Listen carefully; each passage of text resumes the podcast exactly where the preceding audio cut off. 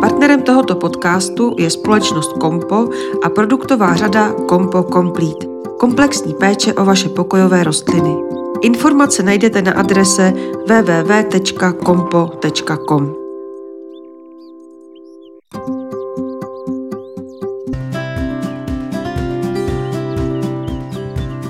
Krásný zelený den, milí posluchači. Vítám vás u další epizody podcastu i receptář do ucha. V dnešní poradně si budeme mimo jiné povídat i o pokojových rostlinách. Vítám tu naši odbornou poradkyni Janu Bucharovou. Dobrý den. Dobrý den. Hned první otázka se týká pokojovek, přesněji jejich umístění v bytě. Rádi bychom pěstovali více pokojovek, ale nemáme prostor u okna směřujícího na jih či východ, kde by mělo být nejvíc světla. Spokojí se i s horším osvětlením? To je docela častý problém, si myslím, a určitě jsou, je docela dost naštěstí pokojové, které se s tím horším osvětlením spokojí. Jsou to právě většinou ty tropické, které mají původ v pralese, kde vlastně při jeho dně je eh, velký nedostatek světla, o něj tam rostliny bojují, i když zase tam samozřejmě je eh, to světlo intenzivnější mnohem, takže se na ně vždycky nějaké dostane. A vlastně, když, eh, když si vybereme z těchto druhů, jako je právě třeba Monstera, Skindapsus, tak uspějeme vlastně i v mnohem temnějším koutě ta rostlina snese docela dost ku podivu. Mezi ty odolné rostliny v tomhle směru patří třeba i voskovky, jen třeba nemusí tolik kvést. Zelenec, ten vydrží úplně všechno. Kořenokvětka, do, takzvané domácí štěstí je v tomhle ohledu velmi odolná. Ani pokojové kapradiny nevyžadují toho světla příliš. Vlastně pokavať ten prostor bude u okna, ale je to okno jinak orientované, tak to vydrží většina rostlin, kromě těch, které vyžadují vyloženě hodně světla, slunce, aby kvetly, jako jsou třeba kolopějky. Ale pak je ještě další možnost těm rostlinám přisvítit. Dnes jsou opravdu ty možnosti eh, velmi široké, jak si vybrat eh, osvětlení pro rostliny, které přímo má to vhodné spektrum, které je podpoří v růstu a vlastně zdraví, vitalitě a může to být i pěkné na pohled jako interiorová ozdoba. Můžeme prodloužit vlastně ten den rostlinám i sobě, zvlášť v zimě. Oni vlastně u toho okna nebo jinde dále od okna budou trpět v zimě, to, to jsem trochu odbočila, ale asi je to dobré říct, že vlastně někdo i, a není to tak špatný nápad, stěhuje eh, ty pokojovky v zimě právě blíž k oknu, když má tu možnost a v létě dále od okna, protože ono některým vlastně ani přímé slunce nesvědčí, nejsou na nic zvyklé. Takže v, i v úplně tmavém koutě e, můžeme tu rostlinu pěstovat, když jí dopřejeme nějakou e, lampičku podporující fotosyntézu. Vlastně nesou k dostání i bodovky, světelné pásky, lampičky pro jednu rostlinu, anebo ji můžeme jenom ten den prodloužit. Takže určitě lze využít umělé osvětlení anebo vybrat jenom druhy, které se spokojí s nedostatkem světla a nebo to potom je pozorovat jestli to ještě snáší, nebo už je to na ně moc. Většinou je potřeba tomu uspůsobit i zálivku, protože když ta rostlina má méně světla, tak eh, méně pije a méně přirůstá, taky to lépe snáší eh, ten nedostatek světla, když v tom pokoji není až příliš vysoká teplota. A to světlo, to je bílé světlo, nebo eh, jak jsi říkala, že mají mít nějakou určitou vlnovou délku, tak jak si ho mám představit?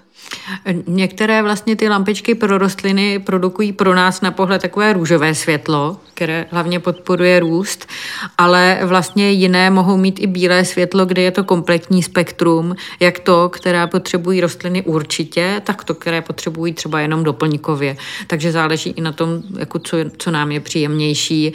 Eh, je pravda, že těm rostlinám někdy může posloužit i obyčejná zářivka, ale tam vlastně to spektrum, pokud přímo není výrobcem napsané, přesně nezjistíme ty fotosyntetické takzvaně jsou sázkou na jistotu. Proč se pokojovky nemají v zimě hnojit? Je to právě z důvodu u nás většinou toho nedostatku světla, že mají takový útlum.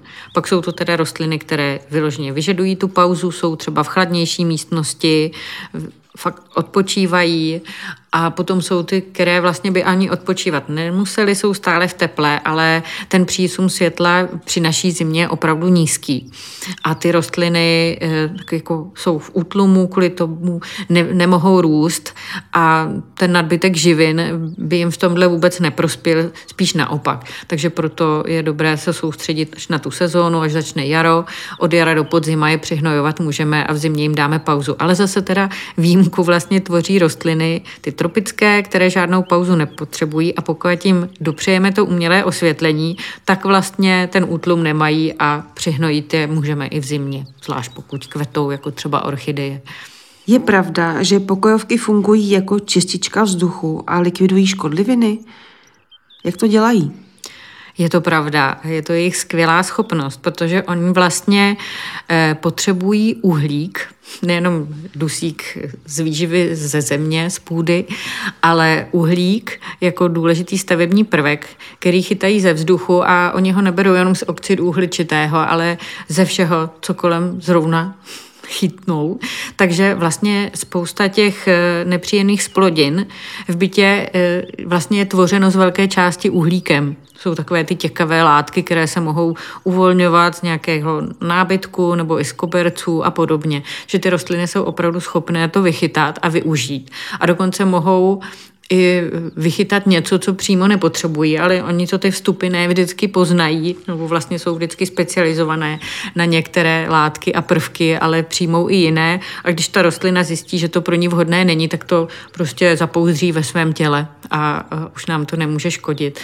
Tu schopnost mají všechny rostliny a některé jsou v tom přímo jako známými přeborníky, jako je třeba ten obyčejný, nezničitelný a přitom tak krásný zelenec. Vydržíme doma orchidej ze supermarketu?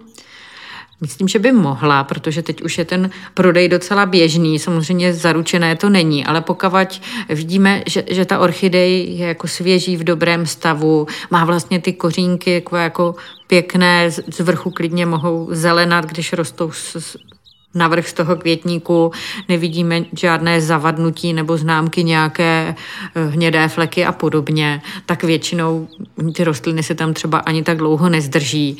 Tak eh, tak můžeme uspět, protože je pravda, že ty moderní právě odrůdy můrovců vydrží docela hodně, dá se říct. A pokud tam mají světlo a přiměřenou zálivku nepřelíje, což většinou už ten personál ví, protože nechce ty svoje květiny zahubit, tak myslím, že i s těmi rostlinami lidé nakonec jsou spokojení a mohou je pěstovat po mnoho let. To můžu potvrdit, já nemám úplně zelené prsty, ale mám orchideje ze supermarketu i dendrobium a to se teď po půl roce chystá vykvést. Takže eh, když to zvládnu já, tak si myslím, že už to zvládne každý. Ještě tu máme vysloveně zimní otázku. Máme na zahradě indické běžce. Jak o ně máme pečovat v zimě? Něco jsme si přečetli, ale zajímali by nás konkrétní zkušenosti. Tady zřejmě tazatel dobře ví, že Jana Bucharová indické běžce chová tak nám to řekněte. Je pravda, že už je máme skoro 15 let, takže pár těch zim přežili a vlastně mám zkušenosti z různých zim, když moc nemrzne, tak tu člověk ani nijak neřeší zvlášť, ale vlastně zažili jsme i mrazy s nimi třeba minus 10 nebo v naší mrazové kotlině přechodně i minus 20, kdy jsem se o ně bála, ale nic se jim nestalo. Jde o to, že tohle plemeno jako má ty geny, že si člověk třeba není úplně jistý. Normální kachny jsou opravdu naprosto otužilé. A tady e, někdy se říká, že hrozí, že trošku nemusí být třeba každá ta kachna odolná. U nás naštěstí byly a myslím, že už tak většinou tady v těch chovech jsou. Ale co vlastně e, je mě doporučováno, a to jsem dodržela, že aby měli vždycky možnost si lehnout na suchou podestýlku v kachníku, na slámu, tak tu třeba chvilku leželi a pak v těch největších mrazech si vždycky šli lehnout na sníh tak a nic jim nebylo, byli úplně spokojení. Oni zatáhnou nožičky do toho svého dokonalého peří a celý den tam strávili. Tvářili se samozřejmě trošku naštvaně, protože to není jako žádná zábava, šo, když je kolem sníh, takže když pak přijde obleva, konečně bláto, tak jsou nadšené. Ale opravdu to ve zdraví přežili.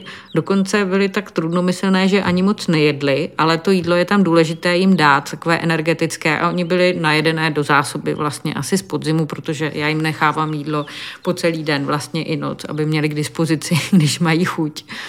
jak třeba pšenici, tak granule pro slepice nebo pro kachny. Tam je potom, když mrzne, spíš problém s vodou. Oni vlastně musí mít tu vodu k dispozici neustále, napití pořád. Takže my to řešíme i tím, aby člověk nemusel 20krát eh, běhat, eh, když mrzne, vlastně se podívat, jestli nezamrznala voda, tak jsou opravdu komfortní takové podložky, topné vlastně pod napáječky, je to takové třeba má tvar kolečka, na to se postaví hrnec a opravdu ta voda vydrží. Takže napití musí mít pořád, ale potom vlastně oni se potřebují i koupat, jezírko jim třeba zamrzne a v tom případě, když byly opravdu ty silné mrazy, tak jsem je chvilku nechala a jakmile nastala obleva, tak dostali vlastně káť, v které se mohli vykoupat. A jinak všechny vlastně zimy přežily, jenom se tam třeba stávalo, že dvě sestry se spolu hrozně hádaly právě vždycky uprostřed zimy. Asi jako úplně pro ně to období není jako nejlepší, ale přesto jího a těší se na jaru. A praktická otázka na závěr, co dělat, když se nám jablka eh, ve sklepě kazí? Určitě je potřeba ty kazící se odstranit, zkontrolovat i ty ostatní. A pak je třeba otázka, proč, jestli už byla nakažená ta jablka, nebo jestli tam není moc teplo, případně snažit se jako podpořit cirkulaci vzduchu, pokud nemrzne hodně větra, třeba udělat i průvan, protože zrovna jako průvan vadí pokojovkám, lidem i zvířatům, tak v tomhle případě nevadí. A vlastně i tím, že jako se odfoukne ten zrací plyn etylén, tak ty jablka pomaleji chřadnou. Takže ať jinak těch příčin, proč se vlastně kazí, může být hodně a určitě stojí za to je kontrolovat, mít je pokud možno v jedné vrstvě ve vzdušných lískách a i hned odstranit ta, ta nakažená jablka a potom ostatní mohou ještě vydržet. Samozřejmě pokud se jedná o odrůdy vhodné k zimnímu skladování, tak taková mohou jablka potom vydržet až do jara. Pokud to jsou taková, která k tomu určená nejsou, tak se skazí vždycky. Čas pro naši poradnu už vypršel. Za odpovědi a rady děkuji Janě Bucharové, která byla dnešním hostem podcastu i receptář do ucha. Naslyšenou. Naslyšenou. Pokud i vaši zahradu nebo pokojovky něco trápí, pošlete nám dotaz na adresu poradna zavináč ireceptář.cz a my vám na ně v některé z příštích poraden odpovíme. Tímto se s vámi loučím a ať vám to roste.